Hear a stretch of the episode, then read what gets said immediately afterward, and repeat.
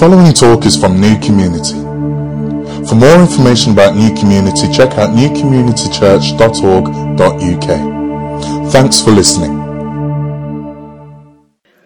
Well, as much as 2016 has been like an up and down year uh, in the world and in, in the nation, uh, 2016 for us as a church has been really quite a remarkable year. We turned 40 earlier this year and, and partied, and then we launched multi venue. We became a multi venue church uh, just a, a week later, and it's been quite a, a remarkable year for us as a church. We've seen growth, we've seen people saved and added, we've seen people baptized. We've had this baptistry open every uh, every single month for a number of years now, and uh, we're really grateful to God for all that He's done. We really are kind of privileged to be caught up in this great big adventure of following Jesus, this great big story of God, of His mission to redeem and rescue a broken and busted world. It's a real privilege to be part of this never ending story, which will be celebrated for all eternity. And so I just want to end this kind of academic year by saying to you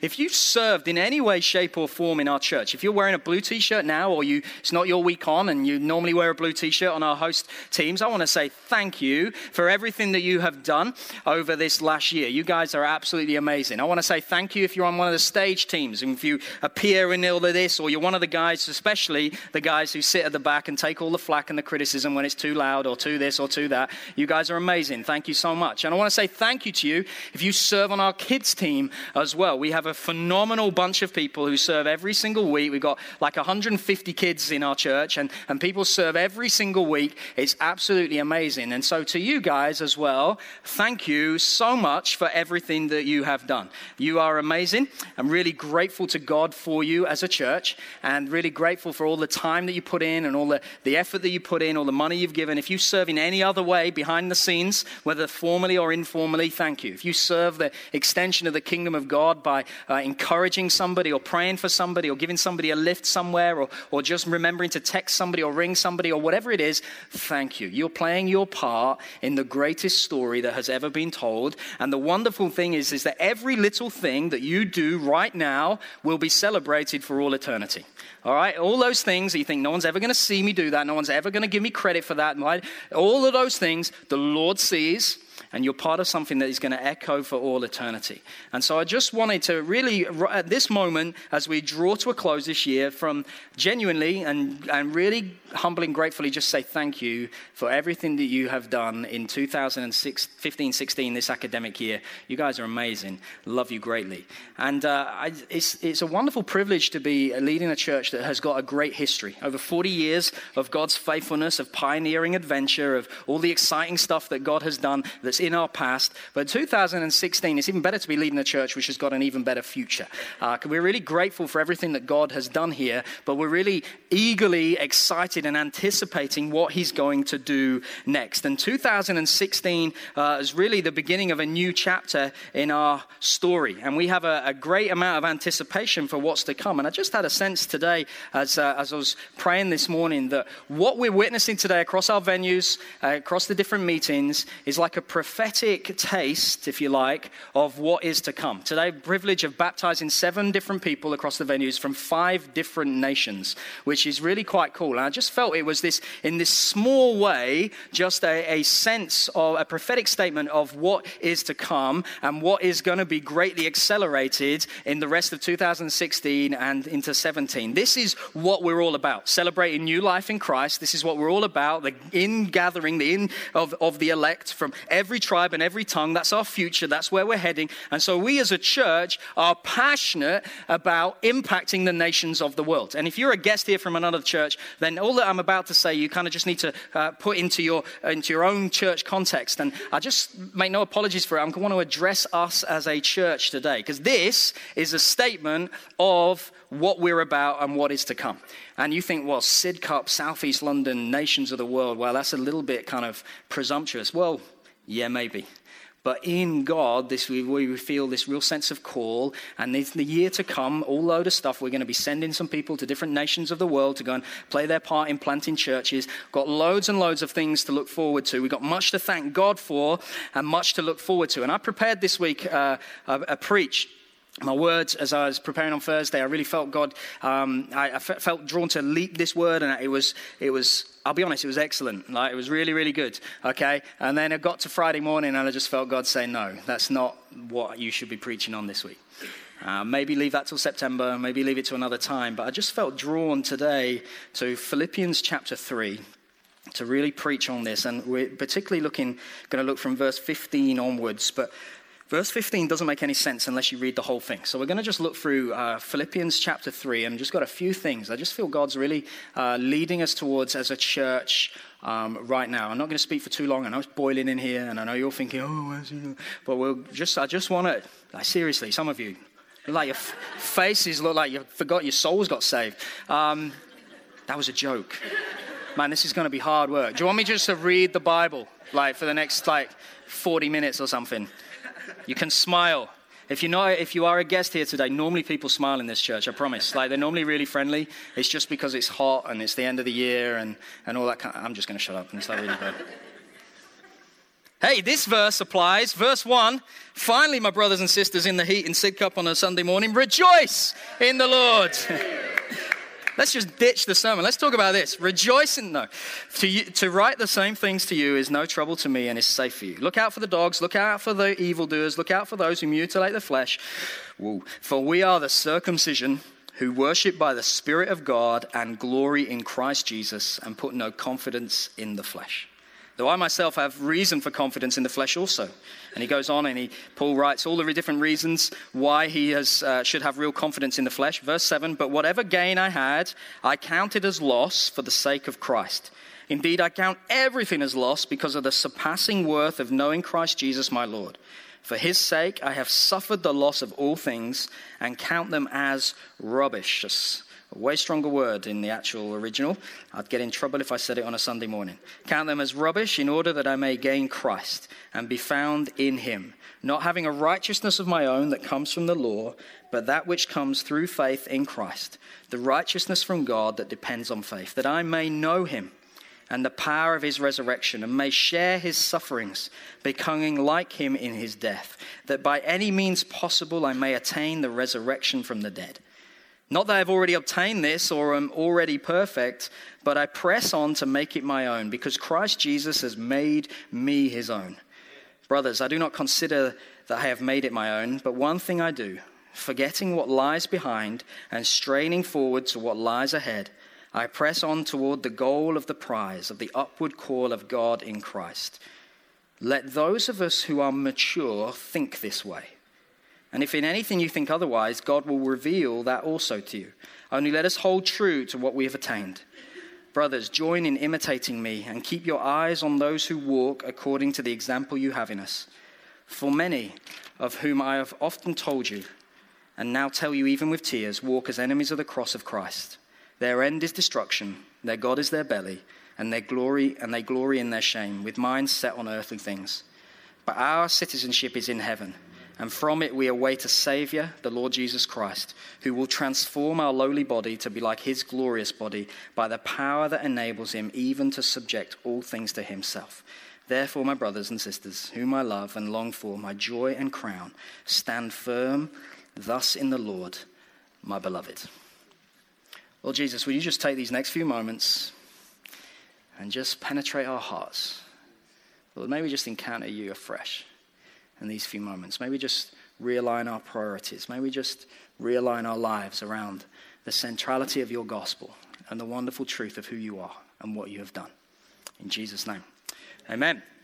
So, we live in a culture that by and large is obsessed with the next thing. I mean, like, obsessed with what's coming next. We don't want yesterday's technology. We really don't want even yesterday's news. It's why we spend most of our lives like glued to our phones. We, we don't want to miss anything. And to be fair, in 2016, if you're not glued to your phone, you really might miss something. But every part of our lives is just dictated around this. We don't want to miss stuff. All right. So even like the whole notion of just traveling somewhere, all right, right, just walking somewhere or driving somewhere, we've, we've now got games and apps and stuff on our phone that can superimpose some kind of virtual reality onto our actual reality so that we don't even miss out on, on like something crazy like Pokemon. Did you know that this, this uh, building right here is a Pokemon stop? Did you know that? A whole bunch of people are like, get the phone out quick, find it. The rest of you are going, what on earth are you talking about?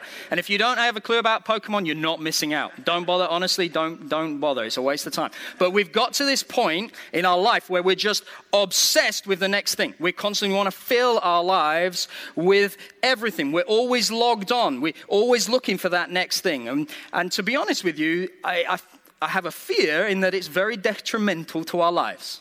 I know it is in my life. Just like a month ago, I suddenly had this moment, in, as, I, as I do often, of just assessing where I'm at and, and looking at my life, my, my, my family life, my relationship with my wife, relationship with God, how, how I'm juggling everything together and thinking, am I getting my priorities right? And it was a recognition that, frankly, I probably wasn't.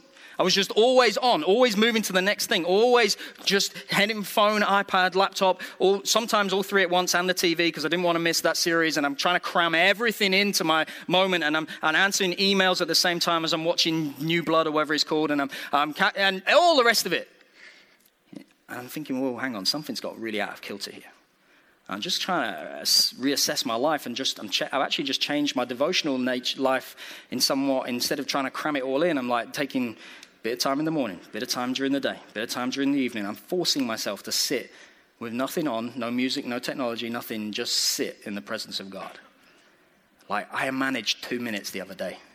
It was like the longest moment of my life. I can normally do about 15 seconds and then like, next thing. And I'm just learning just to stop and pause because we're constantly rushing to this next thing. And it has a detrimental effect on our lives, but it also has a detrimental effect on our life in church as well. Because by and large, we spend our church life not, not really interested in the old stuff, just constantly looking for the new. What's next? What's happening next? What's this? What's going on here? We, we end up getting ourselves tied up in things. We kind of think, well, we've just had a series, 11 weeks. We just finished 11 weeks in Ephesians foundation stuff. Yeah, we know all that. Teach us something new and exciting. We know, and we kind of just want to move on so quick quickly that we want the new things constantly looking for it. And in one sense, that's not really a bad thing. It's, it's a good thing. God is doing a new thing, and we want to pursue those new things. We want to pursue what God is doing now and what He's about to do. We don't want to live our lives constantly wishing it was way back when. Oh, I wish it was 1990. I wish it was 2006. I wish it was two. No, no, no. We want to praise God that we're in 2016, and we want to seek what He's doing now, and we eagerly anticipate what He's doing in 2017 and 18 and, and 19. We go into it full of hope and expectation. And in a sense, that's because we're a people of the future. But that doesn't mean that we move on from the foundations of our faith. And the, these verses here in, in Philippians 3, it's like a check for us. Paul just takes a pause. He, meant, he means it as a way of we don't want to get ahead of ourselves. Verse 15 let those of us who are mature think this way. And if in anything you think otherwise, God will reveal that also to you. Only let us hold true to what we've attained. It's like Paul just stops and he basically is like him saying, Whoa, whoa, whoa, whoa. Before you go rushing off onto anything else, this is what I just felt God lead me into this week. Before you go rushing off and talk about September and what we're going to do and the new places we're going to go and the new things that's, that's going to happen, remember what we've already attained. Let's just remember that the main thing is the main thing. Let's just hold on for a moment. Let's just have a pause and be reminded of what we have been given. And here we see yet another reminder of the importance of being centered upon, of being focused in on, of being grounded in, of having the, the absolute foundation in our lives of the gospel. I just felt God wanted to pause us, a reminder for us individually, but also corporately for us as a church, that front and center of everything we do as a church, corporately, front and center of everything that we do in our personal lives is to be the gospel of Jesus Christ. We're so quick to look at the new things that we need to continually be reminding ourselves back to the primacy of the gospel. We need to recognize and, and understand and see that the Bible is absolutely dripping with the reminders to keep the gospel right at the center of absolutely everything we do. So, you want to grow in faith. If you want to grow in God, you need to grow in the gospel. Why, why, why, do I say that? Well, listen, we need to fix our eyes upon Jesus because think about what happens in the gospel. You get Jesus. And Hebrews 12 says, Fix your eyes upon Jesus. We need the gospel. It's in beholding Jesus, it says in 2 Corinthians 3 that we're transformed and changed into his image. So we need to keep our eyes fixed on Jesus. We need to recognize that the gospel is the, is the place where we find the power for the Christian life. At the same time, it's not outside of the gospel. We need to come back to this. I need the power to equip me to do this Christian life. I come back to this gospel. The same power that conquered the grave lives in me. The primacy, the centrality, the foundation of the gospel. All of our mission endeavors as a church, we need to be reminded, as Colossians 1 reminds us, that it's the gospel that is going forth into the world and bearing much fruit. 1 Corinthians 15 also reminds us that we need to stand firm in the gospel. It's not just what we receive but the power in which we currently stand and in which we are being saved. Even our motivation for obeying God and, and following His command, it all comes from the gospel. Because He has saved us, we live like this. Not in order that He saves us, we live like this.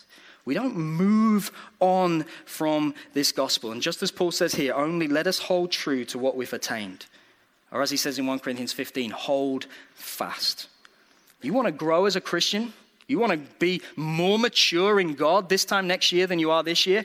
You need to get back to the gospel. You need to grow in the gospel. We don't move on from it. Oh, that's for, that's for people who don't know the Christian message. That's for non believers. No, no, no. That's for us. It's the thing that we grow in, that shapes our lives, and we never move on from it. We just merely grow deeper in it. You want to live a life full of passion and excitement. Honestly, give yourself a real score in your head out of 10. How passionate and exciting is your life right now?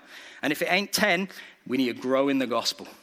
We need to get back to this wonderful, joyous truth of who we are in Christ because of what He has done for us, how He has separated our sin and removed it as far as the east is from the west, how He has redeemed us and restored us, how He has saved our soul, how now I am made righteous in the sight of a holy and awesome God. If that doesn't excite you every single day, you need to get back to meditating upon the truth of the gospel.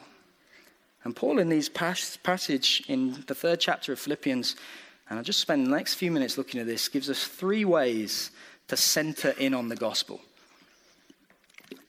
These are not the only ways for sure, but these are three ways that Paul just gives us. I just felt this is for us as a church right now. First is this a priority of discipleship. Okay, a priority of discipleship. So, so throughout the letter of Philippians, if you've read it before, Paul's offering all these examples to follow. But here, in these verses, he begins to focus on modeling and training. A mark of mature Christianity is discipleship making disciples and being discipled. That's a mark of mature Christianity. Are you making disciples? Are you being discipled yourself? And this is where Paul goes in verse 17 Brothers, sisters, Join in imitating me and keep your eyes on those who walk according to the example you have in us. It's exactly like what he says in, in uh, 1 Corinthians 11, where he says, Be imitators of me as I am of Christ. So basically, he says, Follow me as I follow Christ. This is at the heart of what it is to be discipleship. Join me.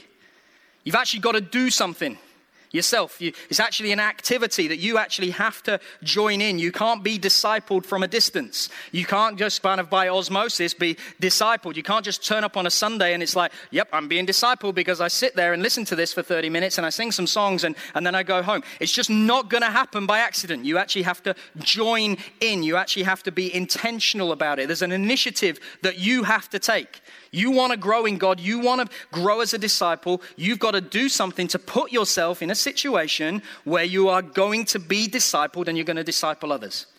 Just turning up on a Sunday and staring at the person, the person in front of you, the back of their head, is not going to do it, no matter how beautiful the back of their head is right now. All right, you've got to actually join in. Imitate me. Uh, speaks to the levels of what is going on here. Imitate me. You're going to imitate somebody, you've got to actually get close enough to them to see what they're like. I mean, you can imitate if you want, like their moves on a Sunday. Like you can kind of stand behind them and go, okay, so it's that's John. He does that. All right? You can. That's Dio. This is me. Walking around all over the place. I can't stand still. I, that's why I'm at the front. No other reason. I just can't cope. I need to move. If I was at school today, I'd get in so much trouble. I just fidget all the time. In fact, on our first, first date, Hannah bought me Well, actually, no, it was the second date because our first date, I fidgeted too much. She bought me some like micro machines to play with while we were chatting, while we were talking. She brought me some toys to play with. She's like, You fidget so much, you need to have some toys. That's the kind of what I'm like. But what I'm saying, I don't know why I'm telling you that, but Im- imitating is more than just, oh, oh, okay, that's what you're like. No, no, no. You need to get up close with somebody. You see what their life is like, see how they are in normal life, see what they do in, in everyday life, see how they respond to the trials and the pressures and, and all the rest of it. You can't just do that by rocking up on a Sunday, because let's be really honest, all of us put on our Sunday best on a Sunday. How are you doing? Yeah, I'm great, yay. And if that's what you think Christianity is, everyone's saying, yeah, I'm great the whole time, you've missed it by a mile because it's not. You're in here thinking, hey, these people are all really happy, well, you know that's not true because you saw their faces a few minutes ago. all right? There's something more. It, it, it speaks beyond just attending meetings. Keep your eyes on those who walk according to the example you have in us. Every aspect of your life. In Titus um, 2, Paul goes further. He just begins to explain some of that. Older Christians, older women teach younger women like this. Older blokes teach younger blokes like that. I just want to say something that I've just been living with massively over the last few weeks. The influence of older, and by older I don't mean age, I mean mature Christians on younger, more immature Christians is massive. Absolutely massive. I was in a thing the other day, and Nicky Gumbel was being interviewed, and um, he, I was just struck as he told his story. Just the amount of times he mentioned people's names, people I've never heard of, who had influenced his life in a huge way. Everyone knows who Nicky Gumbel is, like Alpha Course guy, like, wow. Behind the Nicky Gumbel story is a whole bunch of people you've never heard of who have brought him to the place where he is today. Most of you, if you've been part of this church, because you come every week, you know who I am. All right? Behind my story is a whole bunch of people you would have never have heard of.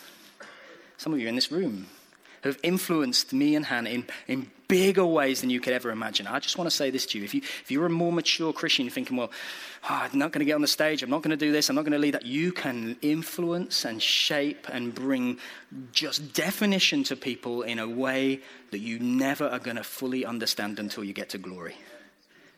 Keep doing it. That young person who just says the stupid things. That used to be someone like me. I mean, admittedly, I still do it from time to time. I'm so grateful for people saying, hey, listen, you whinge a bit too much. Rejoice in the Lord. So grateful when I'm, oh, listen, you're not honoring your wife enough. Love her more.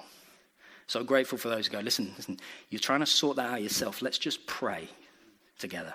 You don't know how to pray? Pray with me.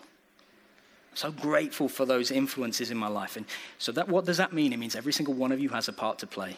Well, I'm not me, I'm not perfect. No, no, no. It doesn't say follow people who are perfect. It says follow me as I follow Christ. I'm going to do my level best to pursue him. We need to get serious about this and get in community with one another. All right, come September, there's going to be a huge push on, on communities. I'm just finalizing, along with John, the, the drafts of all the different communities. We've got 41 different options for you from September. 41. I can't find anything that suits me.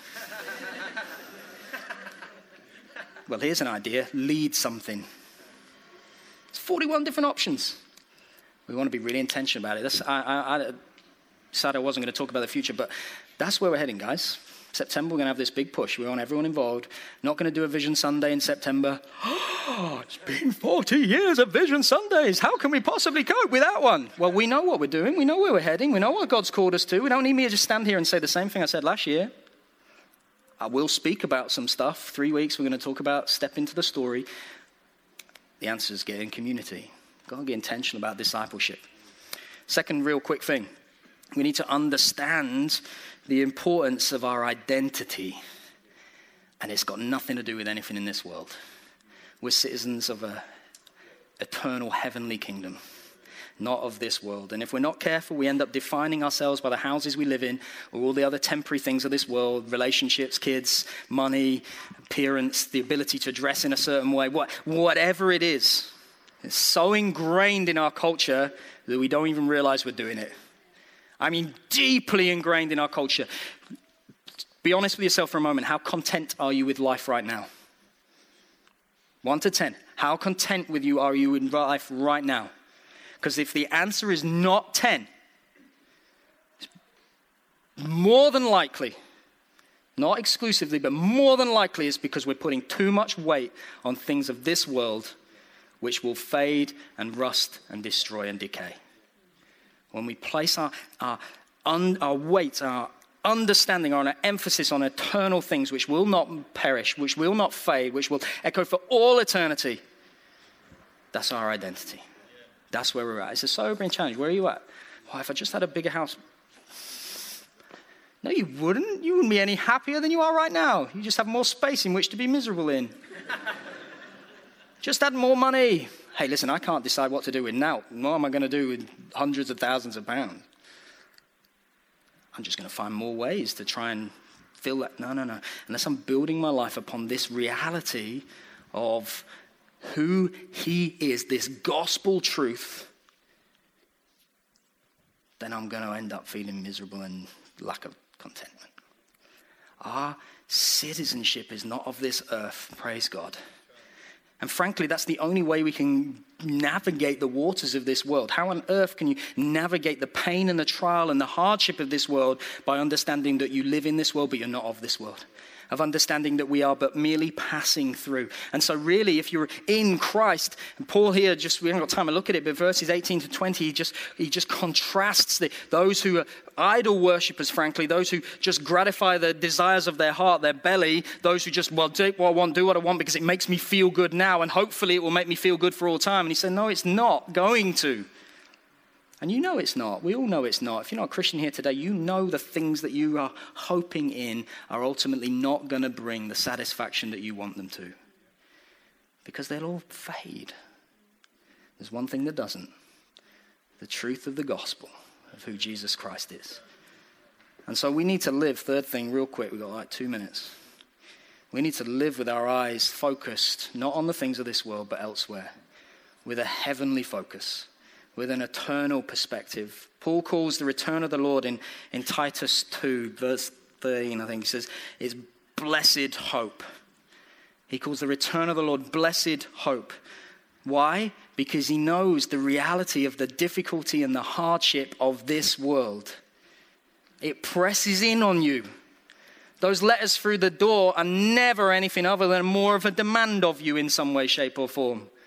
The, the, the, the trial and the struggle of this life and the difficulty of this life, it doesn't get easier, it just changes shape. You think that this we we do this? We like the pressure right now. We got three kids, five, just four, and nearly two. The pressure right now is intense. It will get so much easier when they're teenagers. And those of you teenagers going, you fool. Yeah, you're not physically as tired, but now you just stay up all night worrying. Those you think, well, when the teenagers go, it'll be fine. No, no, no, because now they're adults and they can access their own credit cards and do all sorts of things that you're going to have to help bail them out with later and get into all sorts of. Me- it never change, gets easier, it just changes. The only way we can navigate it is by living with this blessed hope of the return of Jesus Christ one day. Because there's a day coming when there's no more sickness, no more tears, no more pain. There's a day coming when there's going to be no more political coups, a day coming when there's going to be no more wars. There's a day coming when there's going to be no more maneuverings or terror attacks or anything else like that. There is a day coming. The only thing that will be left over is the story of the great king who's on the throne and the people of God who in this life gave themselves not to the things of this world, but to the things of the next.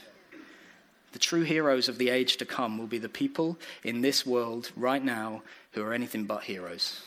Ordinary men and women like you and like me, who are going to spend an eternity before the throne of God.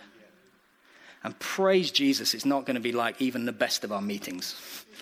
It's going to be infinitely better. No eye has seen, no mind has conceived, no heart can truly know. The only way you're going to get through this life is live with that perspective.